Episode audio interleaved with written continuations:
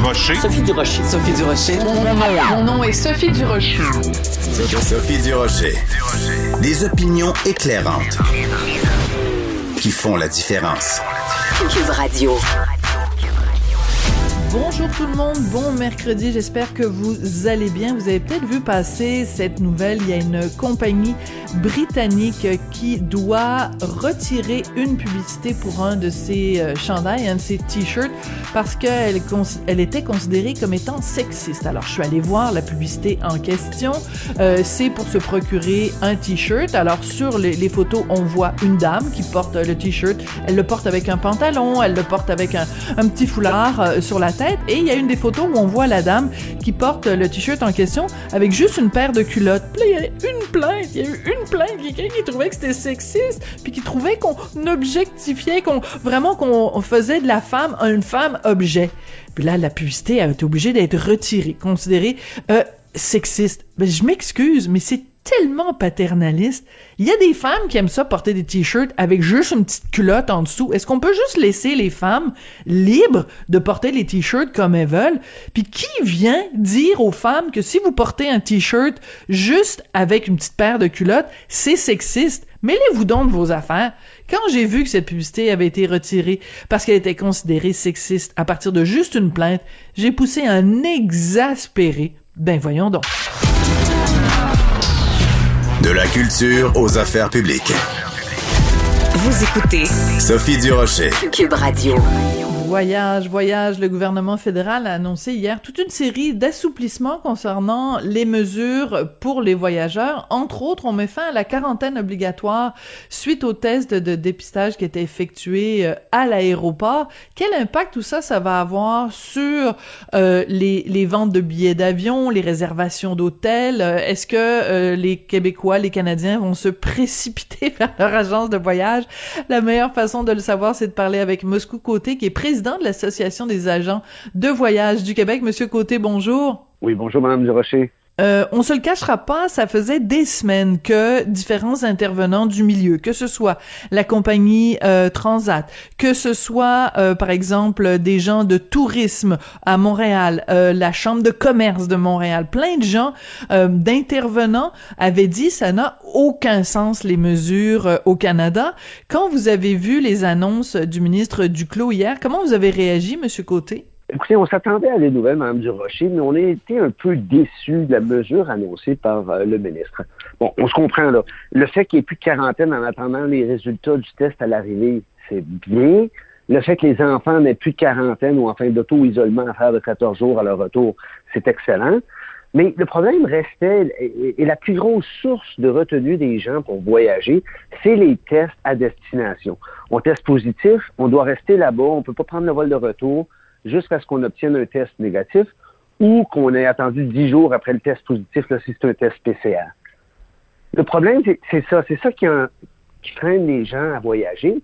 Et ça fait des semaines, voire plusieurs mois, que les scientifiques disent il faut abolir ces tests-là. Ces tests-là n'ont aucune raison d'être. Les transmissions communautaires représentent plus que 99% des cas de COVID. Voilà. Les voyages, même pas un demi. Donc, ça donne rien d'empêcher et de nuire à une industrie qui affecte autant de gens que le voyage. Alors, ce qu'il a fait, c'est qu'il n'a pas enlevé les tests, il a, il a, permis maintenant des tests antigènes. Euh, mais, bon, sauver 20 dollars sur un voyage là, de, de 1000, 1200, 1200 pièces quand on va en voyage, c'est pas le 20 dollars de différence qui, pose un problème ou qui allège le, le fardeau. Là. C'est un faux problème qui est réglé hier. Mais euh, vous avez tout à fait raison. C'est vrai que c'est comme enfin c'est changer 4,30 sous pour une pièce. C'est qu'en fait on a changé la couleur du véhicule, mais le véhicule il reste exactement le même. Euh, par contre, le Et fait voilà, qu'on ouais. ait oui, le fait qu'on ait, par contre, euh, le fait passer le, le, le, degré de danger, disons, de 3 à 2, c'est-à-dire que euh, il y avait une recommandation euh, de ne pas faire de voyage non essentiel. Ça, ça va être levé à partir du 28 février. Ça, vous pensez pas que ça que c'est une une bonne mesure et une mesure importante, une mesure en tout cas qui était réclamée aussi par les différents intervenants? Vous avez raison, Mme Durocher. J'avais oublié celle-là. Alors, oui, il y a les enfants qui est bien. Il y a les tests qu'on n'a plus besoin de s'isoler en attendant au retour. Et il y a également ça. Le niveau 3 passe au niveau 2. Le niveau 3, c'était d'éviter tout voyage non essentiel.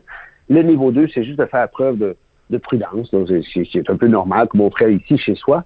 Est-ce que ça, ça va permettre, par contre, c'est plutôt technique, parce que les gens pouvaient voyager à leur guise auparavant.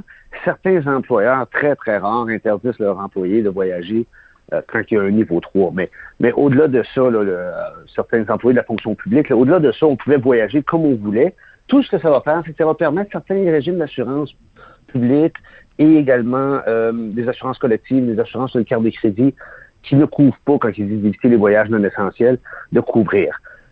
Mais, donc oui, c'est positif, c'est un sens dans la bonne direction, mais pratico-pratique, les gens pouvaient pas plus ou moins voyager avant. C'était juste une recommandation d'éviter les voyages. Voilà. D'accord. Euh, le, le, la façon dont on nous présente ça, on nous dit euh, bon, euh, c'est la conférence de presse, puis on annonce, puis c'est euh, basé sur des raisons scientifiques, puis tout ça. Moi, je veux, ça m'a fait un peu rigoler quand même quand j'ai regardé la date à laquelle tout ça prenait effet. C'est le 28 février. Le 28 février, c'est drôle, hein? C'est le début de la semaine de relâche. Puis il y a personne qui en parle de ça. je comprends pas pourquoi personne n'en parle. Il me semble que c'est une décision tellement évidemment politique de choisir que ça commence le 28 février. Le ministre du Clos aurait très bien pu dire, ben, à partir d'aujourd'hui, on, on lève toutes les mesures. Ben non, il dit c'est le 28 février.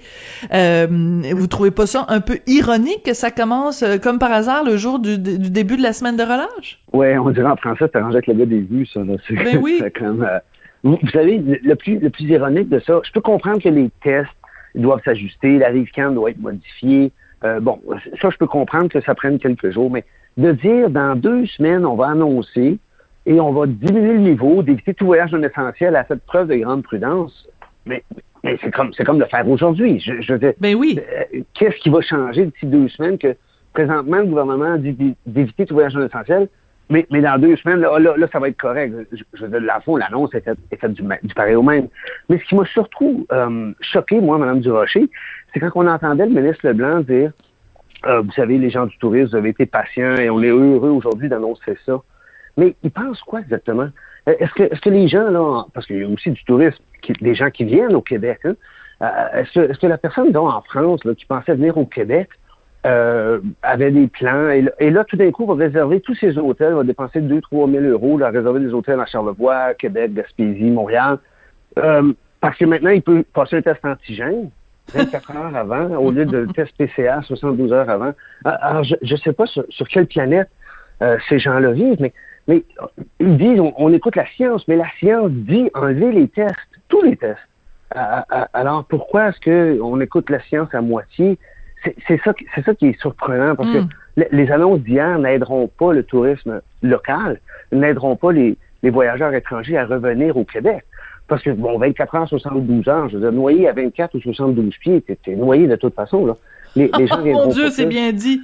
C'est bien dit. En même temps, en même temps, Monsieur Côté, pour aller aux États-Unis, euh, ça prend un test antigénique, hein, fait dans les euh, dans les 24 heures précédentes. Donc, si le gouvernement canadien avait levé tout test, ça veut dire qu'il aurait été plus ouvert que même les États-Unis. Donc, en fait, en passant d'un PCR à un antigénique, il se met au même niveau que les États-Unis. Est-ce que je me trompe pas? vous avez raison, Mme Durocher, mais, mais le taux de vaccination au Canada est beaucoup, beaucoup plus élevé que celui des États-Unis. C'est Donc, on ne devrait pas avoir les mêmes mesures, on aura des mesures beaucoup plus euh, libérales. Enfin, on se comprend, là, beaucoup plus... Oui, euh, avec un petit L, oui.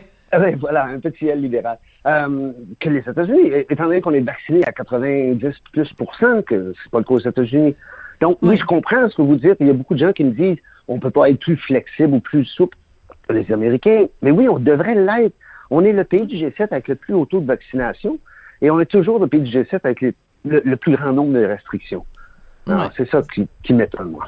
Ça, ça marche pas. Et euh, bon, par exemple, il y a plein de pays. Hein. Par exemple, je pense, corrigez-moi si je me trompe, aux dernières nouvelles, pour aller en France, par exemple, on n'a pas besoin de tests. Par contre, il faut être, faut prouver qu'on est euh, doublement vacciné, parce que c'est ça le cœur de l'affaire. C'est, c'est ce qu'on dit, c'est, on dit à tout le monde, vaccinez-vous, vaccinez-vous, vaccinez-vous, vaccinez-vous, parce que c'est la chose à faire. Mais en même temps, on leur dit, même si vous êtes vacciné, il faut quand même passer un test au cas où ben, c'est parce qu'à un moment donné, euh, on peut pas porter tout le temps des bretelles en plus de porter une ceinture, là. c'est un peu ça. Hein. Euh, la France, vous avez raison. Ils ont enlevé le test euh, il y a quelques semaines maintenant. puis pendant seulement environ 3-4 mois, les 3-4 derniers mois, ils exigeaient un test antigène au PCR pour rentrer en France. Ils l'ont enlevé il y a quelques semaines maintenant, et c'est le retour quasi à la normale. Vous savez, pendant le, le pic de, de Micron, en France, ils ont dû passer une mesure disciplinaire très, très, très rigoureuse. Et ils ont dit, bon, ben, maintenant, dorénavant, là, euh, il faut vraiment maintenir Omicron. Donc, les bars vont devoir fermer à 23 heures. C'était ça la règle en France.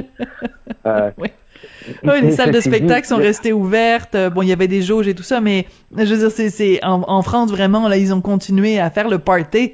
La vie normale a continué euh, en France. Puis bon, mon ami Mathieu Boccoté, qui est établi en France pour pour plusieurs mois, dit une phrase très juste. Il dit en France, on on, on, on parle de Micron où on parle de la COVID, mais on ne parle pas que de ça. On a l'impression qu'au Québec, au Canada, on ne parle que de ça. C'est comme si toute la vie tournait autour de ça. C'est peut-être une mentalité différente. Euh, Monsieur Côté, est-ce que c'est possible que la réticence du gouvernement libéral, cette fois-ci avec un L majuscule, euh, la réticence du gouvernement libéral à lever les mesures, c'est aussi qu'il s'est tellement fait reprocher au début de la pandémie de ne pas avoir fermé les frontières assez vite et d'avoir justement laissé rentrer au pays plein de gens qui ont euh, qui ont en fait fait rentrer le virus au Canada. Il s'est fait taper sur les doigts Justin Trudeau au début en disant vous devez fermer euh, les aéroports. Il ne l'a pas fait, il se les fait reprocher. Est-ce qu'il n'y a pas un peu de ça aussi dans, dans l'analyse? Ben écoutez, je suis pas politicologue, mais, mais en effet, j'ai entendu cette, cette théorie-là aussi, et, et moi-même, au début de la crise, je me demandais, j'ai dit, mais pourquoi qu'on ferme pas les frontières?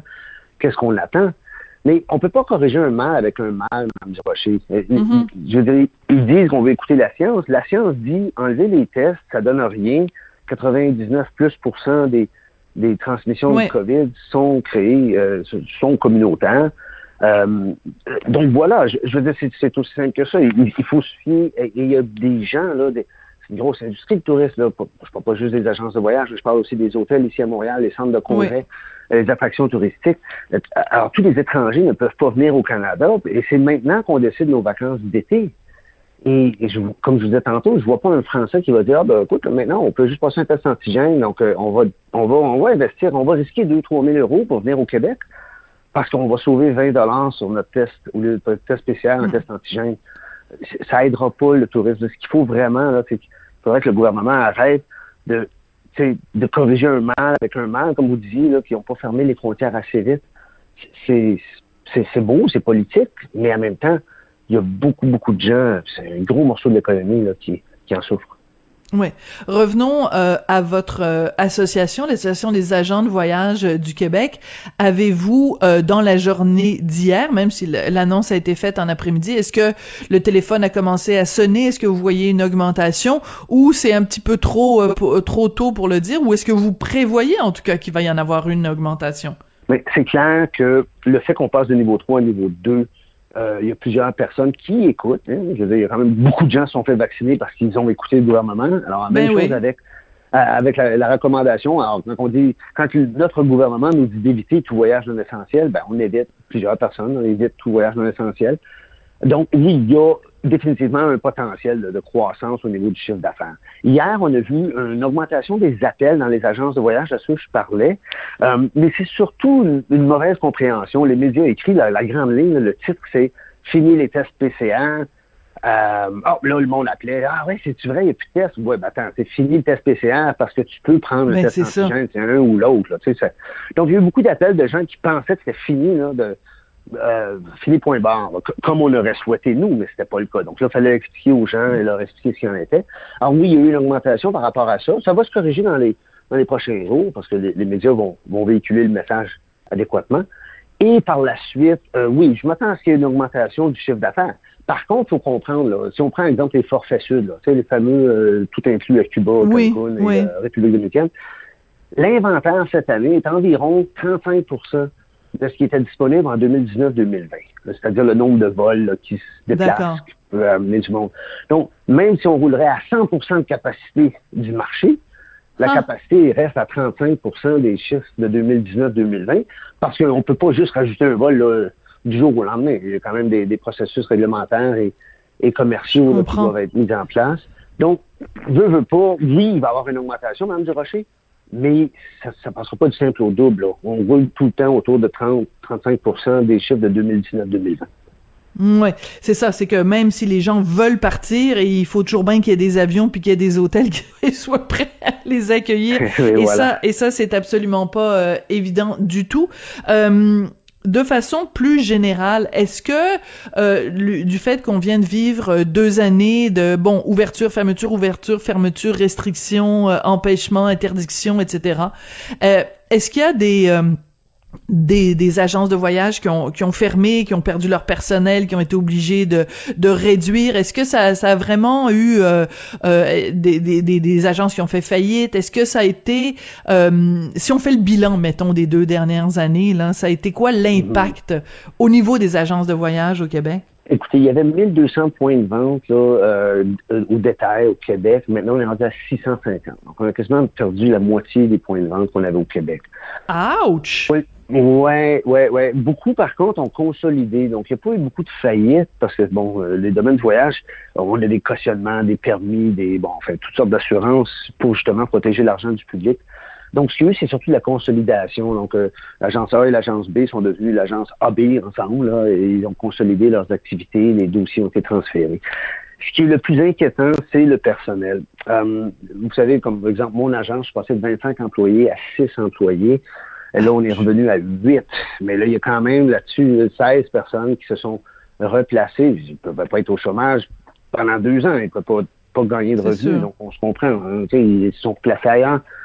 Là-dessus, il y en a peut-être un ou deux qui m'ont dit qu'ils voudraient revenir si j'avais une place pour eux, parce que mm. le job qu'ils font présentement, c'est pas ce qu'ils voudraient faire. Mais les 14 autres m'ont carrément dit qu'ils n'étaient pas intéressés. Ils avaient soit trouvé autre chose, ils avaient pris leur retraite ou, euh, bon, peu importe la raison personnelle. Euh, donc, ça va être ça le défi, là, ça va être de vraiment retrouver. On a eu beaucoup d'aide. Euh, euh, le gouvernement au Québec, le gouvernement du Québec, le Québec est la seule province qui est venue en aide à son secteur, l'agence de voyage, hmm. et d'autres secteurs, bien entendu. Et ça a permis à beaucoup d'agences de maintenir du personnel. Ottawa donnait également des subventions salariales, qui 75 des salaires. Donc, les deux combinaisons ont fait qu'on a pu garder une bonne partie, une bonne partie de l'expertise, mais malheureusement, ça, va être à reconstruire dans les prochaines années, euh, comme plusieurs industries d'ailleurs qui ont été affectées par la COVID. En tout cas, on a très hâte de recommencer euh, à voyager. Moscou Côté, président de l'Association des agents de voyage du Québec, merci beaucoup d'être venu euh, nous expliquer plus en détail l'impact de ces mesures annoncées hier concernant les voyages des Canadiens à l'étranger. Merci beaucoup. Toujours un plaisir, Mme Durocher.